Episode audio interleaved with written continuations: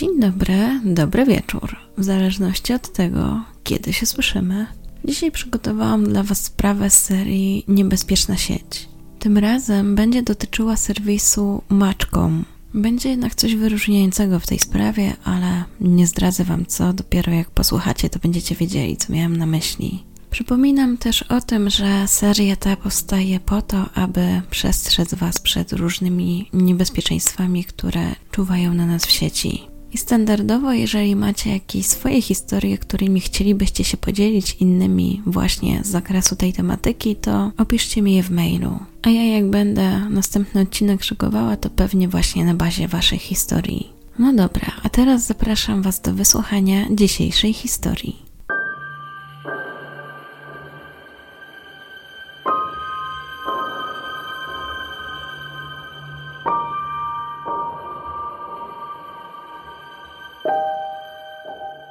2018 roku 33,9 miliona Amerykanów korzystało z aplikacji randkowych. Według statysty najpopularniejszą z nich była właśnie Match.com, następnie Tinder, a na końcu Plenty of Fish. Dzisiejsza historia jednak wydarzyła się w 2010 roku w Las Vegas, ale wtedy te statystyki były bardzo podobne. Mam na myśli te odnośnie popularności tych serwisów, bo liczba osób korzystających z tych aplikacji była może trochę mniejsza.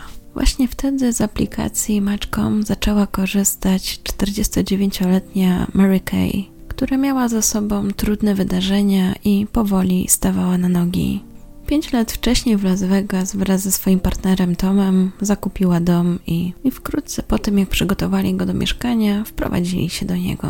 Choć przyprowadzili się z Illinois, to również w Las Vegas mieli sporo przyjaciół, którzy mieszkali w okolicy, więc nie było to jakimś problemem. Wcześniej Mary Kay zajmowała się finansami, jednak po przeprowadzce stwierdziła, że wraz z domem założą firmę, która będzie zajmowała się sprzedażą nieruchomości. I w zasadzie zaczęło im iść bardzo dobrze. Były to wtedy dla nich naprawdę szczęśliwe chwile. Mieli siebie, układało im się w pracy, wszystko było w porządku z domem. I tak minęły kolejne 4 lata, aż w 2009 roku przyszło coś, co na zawsze odmieniło losy Mary Kay. Pewnego listopadowego dnia Tom jakoś poczuł się gorzej. Brzmiał na tyle niepokojąco, że Mary Kay postanowiła zajrzeć do domu, w którym tego dnia Tom został i sprawdzić, czy wszystko jest w porządku. Mężczyzna jednak czuł się coraz gorzej i trzeba było wezwać karetkę. Było to naprawdę zaskakujące, bo nic wcześniej nie wskazywało na to, aby jego stan miał się tak pogorszyć. Jego wyniki badań były w porządku, regularnie ćwiczył, dobrze się odżywiał ale tego dnia jego serce przestało bić. Nie dojechał nawet do szpitala, zmarł w karetce. Dla jego partnerki był to ogromny szok, zwłaszcza, że jako przyczynę śmierci podano zawał serca. Kobieta została więc sama ze swoją dwójką dzieci i potrzebowała około roku, aby dojść do siebie i przeżyć żałobę. W tym czasie miała ogromne wsparcie ze strony przyjaciół. Widzieli też, że kobieta czuje się bardzo samotnie i powoli namawiali ją, że może czas, żeby zaczęła randkować. Początkowo kobieta się wzbraniała, ale jakoś samotność coraz bardziej doskwierała. Do tego miała wrażenie, że wszędzie widzi szczęśliwe pary albo jakieś programy o miłości w telewizji i czuła, że też tego pragnie. W końcu w 2010 roku pod wpływem impulsu postanowiła założyć konto na Match.com. Po tym jak Tom zmarł, cała firma była na jej głowie, więc jakoś nie miała czasu ani okazji, żeby kogoś poznać. Uznała więc, że może taka aplikacja nie zaszkodzi. Wybrała aplikację, która obsługuje ponad 50 krajów w 12 językach, ale jej siedziba znajduje się w Dallas chwili, gdy się rejestrowała, wybór był spory, bo aplikacja chwaliła się, że posiada 15 milionów użytkowników. Nie trwało więc długo, by kobieta zaczęła randkować. Ale choć łatwo jej się było umówić na spotkanie, to jednak trudno było znaleźć jej kogoś, kto po prostu by ją interesował. Ciągle więc szukała dalej, spotykała się z kolejnymi mężczyznami, aż w końcu uznała, że to chyba nie jest dla niej miejsce. I tego dnia, gdy planowała zamknąć swoje konto w tym serwisie, akurat napisał do niej mężczyzna, który zwrócił jej uwagę. W końcu wydawało się, że to jest to trafienie. Mieli wspólne zainteresowania, do tego na zdjęciu wydawał się bardzo atrakcyjny i łączyła ich zdecydowanie miłość do golfa. Początkowo rozmawiali za pośrednictwem tej aplikacji, ale dosyć szybko wymienili się numerem telefonu. Mężczyzną, który tak zainteresował Mary, był Wade Mitchell Ridley, który miał wtedy 54 lata, 1,80 m wzrostu i ważył około 86 kg. Do tego miał brązowe oczy i włosy i dla kobiety wydawał się naprawdę przystojny. Następnego dnia napisał do niej wiadomość już z samego rana. Kobieta była nim zainteresowana, ale ostrożna. Stwierdziła, że zada mu takie podstawowe pytania, wypyta właśnie o przeszłość, o to, czy ma dzieci i generalnie zobaczy, jakim się pisze. Mężczyzna twierdził, że nie miał swoich dzieci, był jedynie ojczymem, bo jego była żona miała dziecko z poprzedniego związku. Dla Mary to było ważne, żeby mężczyzna lubił dzieci i je akceptował, bo w końcu sama miała dwójkę więc gdy taka odpowiedź padła, to bardzo ją zadowoliła. Rozmowa na tyle się kleiła, że pisali ze sobą cały dzień. White twierdził, że przyjechał do Las Vegas, bo szukał tutaj pracy. Dodał, że wcześniej mieszkał w Phoenix i że tam też już korzystał z tego serwisu. Łącznie tak pisali ze sobą tydzień i całkiem dobrze im szło to wymienianie wiadomości, więc gdy po tygodniu mężczyzna zaproponował, że może czas na spotkanie, Mary była bardzo zadowolona z tej propozycji. White zaproponował spotkanie w restauracji, co też było dla niej zachęcające, więc jak najbardziej się zgodziła. Miała taką generalnie zasadę, że przed każdą randką dzwoniła do przyjaciółki i opowiadała, z kim zamierza się spotkać i gdzie. Tym razem zrobiła podobnie. Oczywiście zasada obowiązywała też po spotkaniu, miała zameldować się, że bezpiecznie wróciła i generalnie powiedzieć, jak było. Więc jeśli chodzi o te spotkania z internetu, no to traktowała je zawsze z taką dozą nieufności. Była bardzo podekscytowana tym spotkaniem, ale dla pewności też postanowiła poszukać informacji o mężczyźnie w internecie. Wpisała jego imię i nazwisko w wyszukiwarkę Google, ale zbyt wiele się o nim nie dowiedziała. Odpuściła więc swoje poszukiwania i po prostu zaczęła szykować na randkę. Przyjaciółce napisała jeszcze SMS-a, gdzie dokładnie będzie i o której planuje się spotkać z tym mężczyzną, a następnie poszła na spotkanie. Dotarła na miejsce i go zauważyła, to była mile zaskoczona. Po pierwsze, wydawał się jeszcze przystojniejszy niż na zdjęciu, a po drugie, zachowywał się w stosunku do niej bardzo elegancko. Uważała tak innymi dlatego, że odstawił jej krzesło i zachowywał w bardzo szarmancki sposób. Rozmowa bardzo miło się toczyła, też wydawało się, że jest taki prawdomówny, takie przynajmniej wrażenie stwarzał. Generalnie bardzo szybko im mijał ten wieczór, aż w końcu powoli spotkanie dobiegało ku końcowi, doszło do płacenia. I oczywiście Mary zaproponowała, że może się podzielą rachunkiem, ale Wade stwierdził, że absolutnie nie ma takiej opcji. On zaprosił, to on stawia. To też więc na kobiecie zrobiło dosyć spore wrażenie. Cały czas też czuła się komfortowo podczas tego spotkania i wydawało jej się, że spotkała się z gentlemanem. Do tego, gdy dotarła do domu, to akurat dostała od niego wiadomość, czy bezpiecznie dotarła do tego domu, więc to również było na jego plus. W zasadzie miło ją tym zaskoczył, bo nawet się nie spodziewała takiej wiadomości, a tym bardziej, że po chwili napisał kolejną, czy znów się zobaczą. Dla Mary to było również bardzo fajne spotkanie, więc jak najbardziej powiedziała, że z chęcią się może z nim znowu spotkać. Do tego pierwszy raz od dawna tak dobrze spała, w końcu nie miała koszmarów. Do kolejnego spotkania doszło już za parę dni. Zdecydowanie była między nimi chemia, dużo się śmiali podczas tego spotkania, więc tym razem kobieta postanowiła wyjść z kolejną propozycją i zaproponowała, że w weekend jedzie ze znajomymi na pole golfowe i może on by chciał z nimi też się tam wybrać. Mężczyzna jak najbardziej przyjął propozycję i w sobotę rano spotkali się właśnie na tym polu golfowym.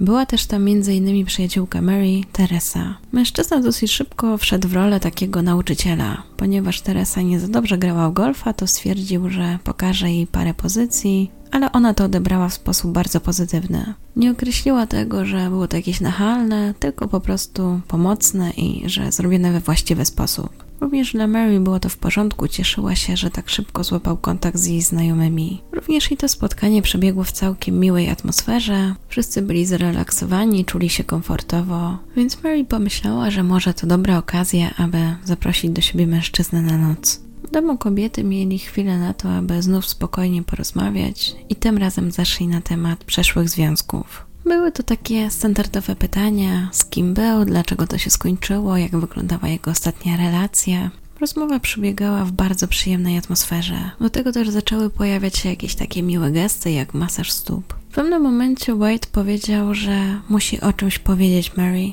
Przyznał się wtedy, że jego ostatnia relacja nie była zbyt dobra. Dokładnie chodziło o to, że ze swoją byłą dziewczyną bardzo dużo się kłócił i w zasadzie było to trochę przez niego. A dokładniej chodziło o to, że po prostu bywał bardzo zazdrosny. Było to wyznanie, które bardzo zwróciło uwagę kobiety.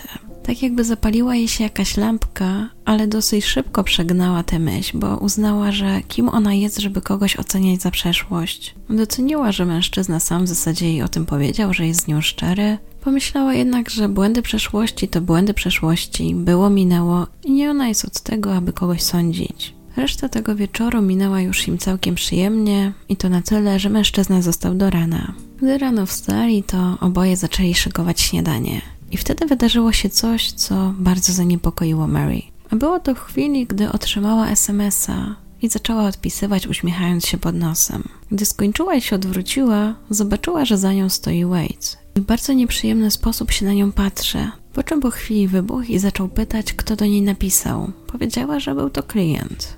On na to, że jak to klient w niedzielę? Pytał ją, czy pracuje w niedzielę i dlaczego ten klient ma jej numer, taki prywatny. W tym momencie Mary stwierdziła, że chyba koniec odpowiadania na te dziwne pytania. Właściwie nie miała niczego do ukrycia, ale drażniło ją to, że mężczyzna zaczął ją tak wypytywać. Poczuła wtedy taką potrzebę, że musi się gdzieś na chwilę przed nim schować i poszła do łazienki ze swoim telefonem. Tam na spokojnie ochłonęła i przemyślała sobie, co się właściwie przed chwilą wydarzyło. Jednak i tym razem postanowiła wybaczyć mu ten wybuch, tłumacząc, że no dobra, każdy może mieć zły dzień. Do tego niedługo byli umówieni znowu z Teresą i jej mężem, więc kobieta stwierdziła, że dobra, no może taki nieprzyjemny poranek, ale zaraz wszystko się wyjaśni. Jakoś więc zjedli śniadanie, wyszykowali się i ruszyli do samochodu Mary, aby dojechać na umówione spotkanie. Tylko, że w trakcie jazdy dalej było niezręcznie. Kobieta, żeby jakoś przerwać ciszę, włączyła radio i tak zapytała, jak się podoba mu ta muzyka. A on niestety znów zareagował tak, jak sobie tego by absolutnie nie życzyła. Skrytykował na głos, co myśli o tej muzyce, a następnie po prostu wyłączył radio. Była więc to dosyć niewinna sytuacja, ale w kontekście tych wszystkich wydarzeń sprawiała, że Mary miała coraz więcej wątpliwości. Gdy w końcu dojechali na miejsce i wysiedli z samochodu, nagle Wade stwierdził, że zostawi coś w samochodzie i poprosił Mary, aby dała mu kluczyki. Gdy już kobieta mu je podawała, nagle zawahał się i powiedział: Jeszcze poproszę twój telefon. Mary jednak nie mogła zrozumieć, po co mu jej telefon, nie zamierzała mu dawać swojego telefonu i powiedziała, że masz kluczyki, weź co tam potrzebujesz, a ja idę do restauracji. I ruszyła przed siebie. Na co Wade nie wytrzymał i szarpnął ją, mówiąc: Daj mi ten cholerny telefon. Nie chciała się jednak kłócić w miejscu publicznym. Ścisnęła więc mocniej torebkę i ruszyła przed siebie. W myślach natomiast sobie powiedziała, że tylko aby wytrzymać to spotkanie, a potem się go pozbędzie. Gdy weszła do restauracji i spotkała się ze swoimi znajomymi, to udawała, że wszystko jest ok. Po chwili dołączył do nich Wade. Teresę już wcześniej poznał na polu golfowym, ale jej męża widział po raz pierwszy. Nie wiedział jednak, że mąż Teresy jest zawodowym golfistą, więc gdy chwalił się, kogo on to nie zna, to mąż Teresy wiedział, że to musi być jakaś bajka, bo zdecydowanie wtedy i oni by się znali. W związku z tym rozmowa powoli zaczęła robić się niezręczna. W pewnym momencie doszło nawet do tego, że wszyscy umilkli. Dla Wade'a to chyba było zbyt dużo, bo nagle wybuchł i zapytał Mary, czy coś jest nie tak, czy jedzenie nie smakuje, ale mówił to takim tonem bardzo agresywnym. W końcu zaczął krzyczeć, że może to chodzi o to, że to on tam jest, że może on jest problemem i że wcale nie chciał ich wpędzać w zakłopotanie, tylko że jego ton nie za bardzo pasował do tych słów. W końcu jednak spotkanie dobiegło końca i Mary z Wade'em wyszli i skierowali się do jej domu. Jednak tym razem kobieta wiedziała, że zdecydowanie nie chce go do siebie zapraszać. Powiedziała mu więc, że to był intensywny weekend, a przed nią ciężki dzień pracy, więc chciałaby zostać sama. Nie za bardzo czekała na reakcję mężczyzny, pożegnała się z nim, po prostu weszła do domu i zamknęła za sobą drzwi. Wiedziała, że chyba powinni zrobić sobie przerwę. Nie chciała się już z nim więcej spotykać, ale jakoś bała się mu to powiedzieć na żywo, więc stwierdziła, że do niego napisze. Łącznie spotykali się przez niecałe 10 dni, ale już wiedziała, że zdecydowanie nic z tego nie będzie. Więc 3 października 2010 roku napisałam mu SMS-a, że muszą sobie zrobić przerwę i najlepiej będzie, jeśli nie będą ze sobą utrzymywać kontaktu.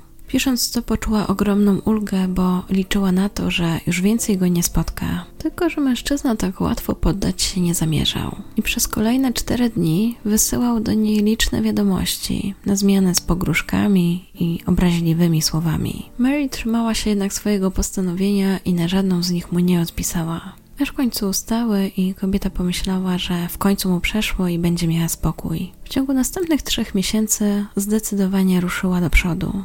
Poznała też w pracy mężczyznę i zdążyli pójść na kilka randek. Zrozumiała też, że właśnie tak najbardziej komfortowo się czuje, że poznawanie ludzi przez internet to zdecydowanie nie jest dla niej. Cieszyła się, że w końcu ruszyła i miała nadzieję, że Wade również ruszył. Tylko, że on wcale tego nie zrobił.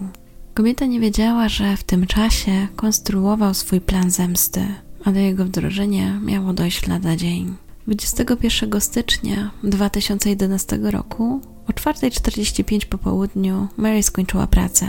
To był bardzo dobry dzień. Dopięła ważną sprzedaż i postanowiła, że uczci to ze swoimi znajomymi. Spotkała się więc z nimi w barze, ale nie trwało to długo, dlatego że kolejnego dnia również miała różne zobowiązania i chciała wcześniej wrócić do domu. W końcu podjechała pod swój dom i wtedy zauważyła coś dziwnego, a mianowicie, że drzwi od jej garażu są otwarte. Zdecydowanie nigdy by sobie na to nie pozwoliła, więc od razu poszła sprawdzić, co się takiego stało. Weszła i od razu doznała takiego uczucia, że coś jest nie tak. Przede wszystkim nie mogła zapalić górnego światła. Zapytała więc w takim odruchu, czy ktoś tam jest. Wtedy z ciemności wyłonił się mężczyzna i doszło do ataku. Kobieta upadła na ziemię, a on ją zaczął zaciekle dźgać. Tak zaciekle, że w końcu złamał nóż, że w ręce została mu tylko rękojeść. Wtedy wydawało się, że wpadł w jeszcze większą furię i zaczął następować na głowę kobiety, a do tego jeszcze ją kopać. W tym czasie Mary jeszcze żyła i wydawała dźwięki. To dolało oliwy do ognia i mężczyzna stanął jej na szyi. Kobieta okropnie krwawiła, była mocno pobita i w takim stanie postanowił ją zostawić. Na szczęście Mary krzyki usłyszała jej sąsiadka, która wszystko widziała też z okna. Kobieta w międzyczasie zadzwoniła na 911. Niestety drzwi od garażu były uchylone w takim stopniu, że nie widziała, kto był napastnikiem. Dyspozytorowi powiedziała, że widziała atak na swoją sąsiadkę. Był to mężczyzna, który trzymał coś w ręce i osiem razy przynajmniej ją uderzył tym czymś. Kobieta jednak nie była pewna, co to było. Jedynie co powiedziała, to, że naliczyła osiem razy. Potem poleciała do swojej sąsiadki i powiedziała, że wtedy jedyne co widziała to tylko oczy kobiety, bo wszystko było zakrwawione. Po chwili przyjechała karetka i zabrała Mary do szpitala. W tym czasie mężczyzna uciekł i jeszcze wziął ze sobą torebkę kobiety. Wszyscy byli zaskoczeni, że doszło do tak brutalnego ataku, ale nikt nie miał pomysłu, kto to mógł zrobić. W tym czasie Mary walczyła o życie. Okazało się, że łącznie otrzymała 10 ciosów nożem. Trzy zostały zadane w jej głowę, a siedem w korpus. Śledczy byli zaskoczeni siłą, z jaką sprawca musiał zadawać te ciosy kobiecie, bo przecież znaleźli rękojeść. Dla nich był to bardzo ważny dowód w tej sprawie, dlatego że na tej rękojeści znajdowały się odciski sprawcy. Póki więc kobieta była nieprzytomna, myśleli, że może w ten sposób uda się trafić na mężczyznę, który był odpowiedzialny za ten atak. Choć nadzieja w związku z tym była wielka, to niestety system pokazał, że nie ma żadnego dopasowania w bazie. Trzeba więc było poczekać na jakiegoś podejrzanego i wtedy dopiero porównać z nim te odciski. Mary łącznie przeszła trzy operacje głowy. Miała złamaną szczękę, do tego lekarze walczyli, aby zachować jej wzrok. Łącznie jej leczenie oszacowano na 400 tysięcy dolarów, ale w końcu po tych wszystkich zabiegach okazało się, że stał się cud. Mary przeżyła atak, a co więcej, odzyskała świadomość. W końcu wydobrzała na tyle, że detektywi postanowili ją przesłuchać. Tylko, że pojawił się kolejny problem. Okazało się, że kobieta nie pamiętała kompletnie nic. Przez ten atak wytworzyła się u niej chwilowa amnezja. Była kompletnie zdruzgotana tym, że nie wiedziała, kto ją zaatakował. Do tego, gdy patrzyła na siebie w lustrze i widziała te rany, to wpadała w ogromne przygnębienie i denerwowała się, że nie wie, co jej się stało, ani kto to zrobił. Policjanci więc musieli przyjrzeć się śledztwu z innej strony Uznali, że ze względu na to, jak wyglądał ten atak, prawdopodobnie musiała to być osoba, która znała Mary. Zaczęli więc przyglądać się wszystkim jej bliskim znajomym, również klientom, ale także osobom, z którymi ostatnio się spotykała, choćby z tej aplikacji online. Ale nikt taki nie rzucił im się w oczy. W tym czasie oprawca kobiety był na wolności. Co więcej, planował kolejne zbrodnie. Dokładniej był to Wade, który teraz postanowił, że zemści się na kolejnej osobie. W 2006 roku zachowywał się agresywnie w stosunku do swojej byłej dziewczyny. Sytuacja była na tyle niebezpieczna, że wydawało się, iż zaraz ją zaatakuje. To wszystko widziała jej siostra, która postanowiła zareagować. Ich kłótnia miała miejsce przed domem, w którym siedziała siostra kobiety i wszystko widziała. Wzięła więc swoją broń i powiedziała, że jeżeli zaraz stąd nie pójdzie, to ona wezwie policję albo po prostu strzeli. Mężczyzna był wściekły, ale postanowił, że odejdzie stamtąd. Choć później nie dawał o sobie znać, to nie zapomniał. Więc po ataku na Mary Ann postanowił, że wybierze się właśnie do Arizony i zemści na siostrze tej kobiety. W niektórych źródłach można znaleźć informację, że tę kobietę poznał poprzez serwis randkowy, ale nie jest to właściwa informacja. Niczego nieświadoma 62-letnia Annie zeszła do swojego garażu. Nie wiedziała, że zostanie tam zaatakowana przez kogoś, kto przez tyle lat żywił do niej urazę. W pewnym momencie mężczyzna zaatakował ją i znów zrobił to pełen furii. Tym razem na zmianę używał maczety i noża. Kobieta nie miała szans, zginęła na miejscu. Po tym jak Wade zabił Annie Simonson, postanowił przeszukać jej dom. Zabrał stamtąd cenne rzeczy, m.in. jej biżuterię oraz kartę kredytową, a do tego ukradł jej samochód. Teraz planował, że wróci do Las Vegas i dokończy to, co wcześniej zaczął, czyli ponownie zaatakuje Mary. W tym czasie na ciało Annie natknął się jej partner. Oczywiście wezwał policję, poinformował, że skradziono jej kartę kredytową i auto, ale policja zupełnie nie wiedziała, jakim tropem podążać. Śledztwo więc stało w martwym punkcie, ale wtedy partner Annie, Glenn, doznał olśnienia, a dokładniej coś mu się prześniło. W jego śnie kobieta mówiła, aby zalogował się na jej komputer i sprawdził tam jakąś informację. Gdy się obudził, przypomniał sobie, że przecież jej karta została skradziona i postanowił sprawdzić, czy ktoś z niej nie korzystał. Wtedy udało mu się natrafić na trzy transakcje. Ktoś kupił jakieś buty, a potem na dwóch stacjach benzynowych zatankował.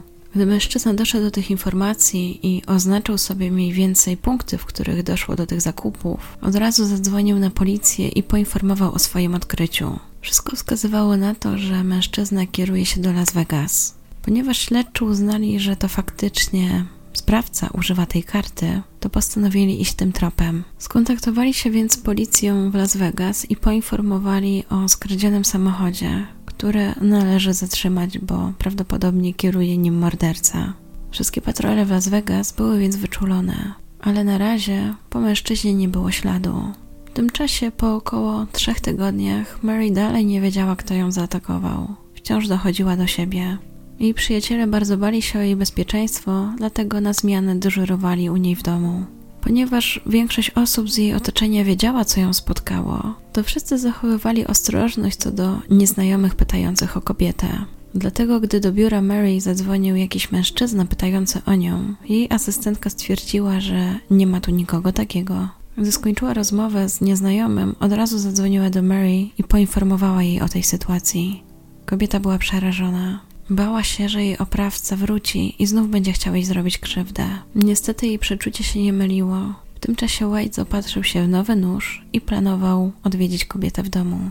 W międzyczasie stworzył listę osób, na których chciał się zemścić. Pierwsza na liście właśnie była Mary, potem była Annie. Znajdowała się tam też jego była żona, jej nowy partner i jego szef. Ale zanim mężczyzna mógł przejść do kolejnych osób, musiał dokończyć to, czego wcześniej nie zrobił. Gdy trzy dni po tym, jak zaatakował Annie, jeździł po Las Vegas, stało się jednak coś, co mu te plany pokrzyżowało. W końcu jeden z patroli zauważył poszukiwany samochód, a następnie postanowił zatrzymać go do kontroli. I tym właśnie szczęśliwym zbiegiem okoliczności Wade został zatrzymany. Następnie został zabrany na komisariat i przesłuchany. Na miejscu nie krył się z niczym. Od razu przyznał się do tego, że zamordował Annie. Wspomniał także o tym, że zaatakował Mary i że w zasadzie to przez nią do tego wszystkiego doszło, bo swoim odrzuceniem doprowadziła do jego ogromnej frustracji. Jego wyjaśnienia były bardzo obszerne i pełne emocji. W zasadzie nawet podczas ich składania kipiał złością. W międzyczasie udało się też ustalić, że mężczyzna był poddany obserwacji w szpitalu psychiatrycznym, a dokładniej było to na trzy miesiące przed tym, jak poznał Mary. Została u niego zdiagnozowana choroba dwubiegunowa. Do tego został określony jako socjopata. W trakcie składania wyjaśnień mężczyzna nie odczuwał żadnych wyrzutów sumienia. Nigdy też nie przeprosił za to, co zrobił, a bardziej twierdził, że postanowił dać nauczkę innym. Twierdził, że wszyscy, których zamierzał skrzywdzić, to byli ci, którzy skrzywdzili go jako pierwsi. Mówiąc o ataku na Mary, twierdził, że chciał ją po prostu zabić. Również i w jej przypadku nie wyraził żadnej skruchy. Słuchając tego wszystkiego, policjanci byli w szoku, zwłaszcza, że przez przypadek rozwiązali jeszcze jedną sprawę sprawę ataku na Mary. Postanowili więc jeszcze z kobietą porozmawiać i pojechali do niej, a następnie zapytali, czy tą osobą, która ją zaatakowała, mógł być Wade. Wtedy kobieta jakby dostała przebłysku, wreszcie jakby jej pamięć zaczęła działać i przypomniała sobie, że tak, faktycznie to był on. Okazało się też, że mężczyzna miał na swoim koncie inne przestępstwa. Między innymi z września 2010 roku usłyszał zarzut usiłowania zabójstwa oraz próbował też okraść aptekę Phoenix. Na początku nie wiadomo było, gdzie odbędzie się proces mężczyzny. Był też pomysł na to, aby go przewieźć do Arizony. Tylko, że ostatecznie mężczyzna zrzekł się prawa do procesu. Jeśli chodzi o wyrok, to trafiłam na informację, że mężczyzna miał odsiadywać od 28 do 70 lat, ale do końca nie zrozumiałam o co chodzi w tym wyroku, więc jeżeli możecie przybliżyć, to będę wdzięczna. Natomiast ten wyrok tak naprawdę już nie ma znaczenia, bo mężczyzna w 2012 roku targnął się na swoje życie, a dokładniej dokonał samobójstwa. Wzmianki na ten temat były bardzo lakoniczne. Jedyne co znalazłam to raptem dwa zdania. Wszystko wskazuje na to, że było to samobójstwo. Dalszych informacji i komentarzy nie będzie, ponieważ incydent jest obecnie badany. Jeśli chodzi o Mary, to dochodziła do pełnej sprawności około roku. Otrzymała bardzo dużo wsparcia ze strony swoich bliskich. Gdy w końcu stanęła na nogi, to postanowiła, że dotrze do siostry zamordowanej Annie. Zapytała ją, w jaki sposób mogłaby uhonorować kobietę. Na co siostra Annie odpowiedziała, że po prostu, żeby cieszyła się swoim życiem i z niego korzystała. Wtedy uzmysłowiła sobie, że otrzymała ogromny dar i musi z niego skorzystać. Postanowiła więc zrobić wszystko, aby ustrzec kolejną osobę przed jej losem. W związku z tym 25 stycznia 2013 roku złożyła pozew przeciwko Match.com. Uważała, że to właśnie ten serwis jest odpowiedzialny za to, że poznał ją z Wade'em. Zażądała 10 milionów dolarów. Sam serwis twierdził, że pozyw ten jest niepoważny, bo przecież na ich stronie można znaleźć wskazówki odnośnie bezpiecznego randkowania. Władze serwisu powoływały się także na to, że randki online są tak samo niebezpieczne jak spotykanie się z kimś w barze czy kościele. Kobieta jednak uważała, że poszukiwała miłości, a w efekcie została prawie zabita. Ze swoim prawnikiem przygotowali pięć zarzutów przeciwko tej aplikacji. Serwis opublikował takie oświadczenie. Wiele milionów ludzi, którzy znaleźli miłość w Match.com i na innych portalach randkowych, wie, jakie to satysfakcjonujące. I chociaż to nie sprawia, że to, co się stało w tym przypadku, jest mniej okropne, to dotyczy niewielkiego odsetka ludzi bez wcześniejszej przeszłości karnej, a nie całej społeczności. Do tego na stronie serwisu znajdują się wskazówki dotyczące bezpieczeństwa. Mary jednak uważała, że te wskazówki są niewystarczające i że właściciele tego serwisu powinni włożyć dużo większy wysiłek w to, aby zapewnić to bezpieczeństwo. Łącznie cała ta batalia trwała 5 lat, jednak na każdym etapie sąd odrzucił wnioski Mary. Głównie z tego powodu, że prawo amerykańskie zapewnia pewnego rodzaju immunitet firmom internetowym. Co w skrócie oznacza, że jeżeli opublikujemy coś na przykład na Facebooku, to tak naprawdę my tylko za to odpowiadamy. Jeżeli jest to niewłaściwe, to proces ewentualnie dotyczyłby tylko nas, a nie firmy. Jeśli chodzi o Match.com, to znalazłam jeszcze co najmniej dwie sprawy, przez które zostali pozwani i było o nich głośno. Pierwsza sprawa to była sprawa z 2011 roku, którą założyła im kobieta twierdząca, że została zgwałcona przez osobę, którą poznała właśnie na tym portalu. Kobieta postulowała o to, aby serwis uniemożliwił rejestrowanie się w tym serwisie przestępcom seksualnym. Ostatecznie jednak władze firmy wypowiedziały się o tym w ten sposób, że byłoby to praktycznie niemożliwe i przysporzyłoby im wiele problemów, bo nie mogą od tak żądać informacji o swoich użytkownikach. Druga głośna sprawa dotyczyła mężczyzny, który został określony jako seksualny drapieżnik i w latach 2011-2014 skontaktował się z tysiącami kobiet, a następnie dopuścił się pięciu gwałtów. Również i w tym wypadku serwis się wybronił między innymi tym, że przez sam serwis nie były wysyłane jakieś obraźliwe wiadomości. Mimo, że Mary w końcu nie wygrała żadnej rozprawy, to chociaż postanowiła, że o jej historii będzie głośno. Sporo więc angażowała się w opowiadanie swojej historii, aby przestrzec inne kobiety przed taką sytuacją. Do dziś pracuje jako agentka nieruchomości. I to już wszystkie informacje, jakie znalazłam na temat tej sprawy. Jeśli zastanawiacie się, o co mi chodziło z tym innym obrotem spraw, to miałam na myśli to, że ofiara przeżyła. Niestety życie straciła inna osoba. Jednak na koniec chciałabym Wam po prostu powiedzieć, żebyście na siebie uważali. I w zasadzie teraz, gdy nasze życie towarzyskie się bardzo ograniczyło i w zasadzie przeniosło do internetu, to pamiętali, że warto zachować ostrożność. A na koniec jeszcze takie małe ogłoszenie. Jak wiecie, niedługo 29 finał WOŚP i w związku z tym postanowiłam również dołożyć swoją cegiełkę i wystawić aukcję dla tej fundacji. Zalicytować możecie wybór tematu odcinka, więc jeśli macie ochotę, to serdecznie zapraszam do licytacji. Wierzę, że warto być dobrym i że dobro wraca, dlatego na pewno Wasz uczynek pozostanie zauważony. I przypominam, że jeżeli ktoś nie jest zwolennikiem tej fundacji, to nie jest to miejsce, aby wyrażał swoje zdanie na jej temat i takie komentarze będą kasowane. A na zaś dziękuję za każdy Wasz gest, za Wasze komentarze, subskrypcje i łapki w górę. Dziękuję też za Wasze wiadomości, które mi wysyłacie i są bardzo miłe. Zdecydowanie motywują mnie do dalszego działania i wywołują uśmiech na twarzy. A i zapomniałam, jak coś linka do tej aukcji znajdziecie w opisie albo wchodząc na aukcję allegro.org.pl i po haśle kryminalne historie. No dobra, to z mojej strony to wszystko. Bardzo Wam za dzisiaj dziękuję, za wysłuchanie oczywiście. Życzę miłego dnia, dobranoc, do usłyszenia.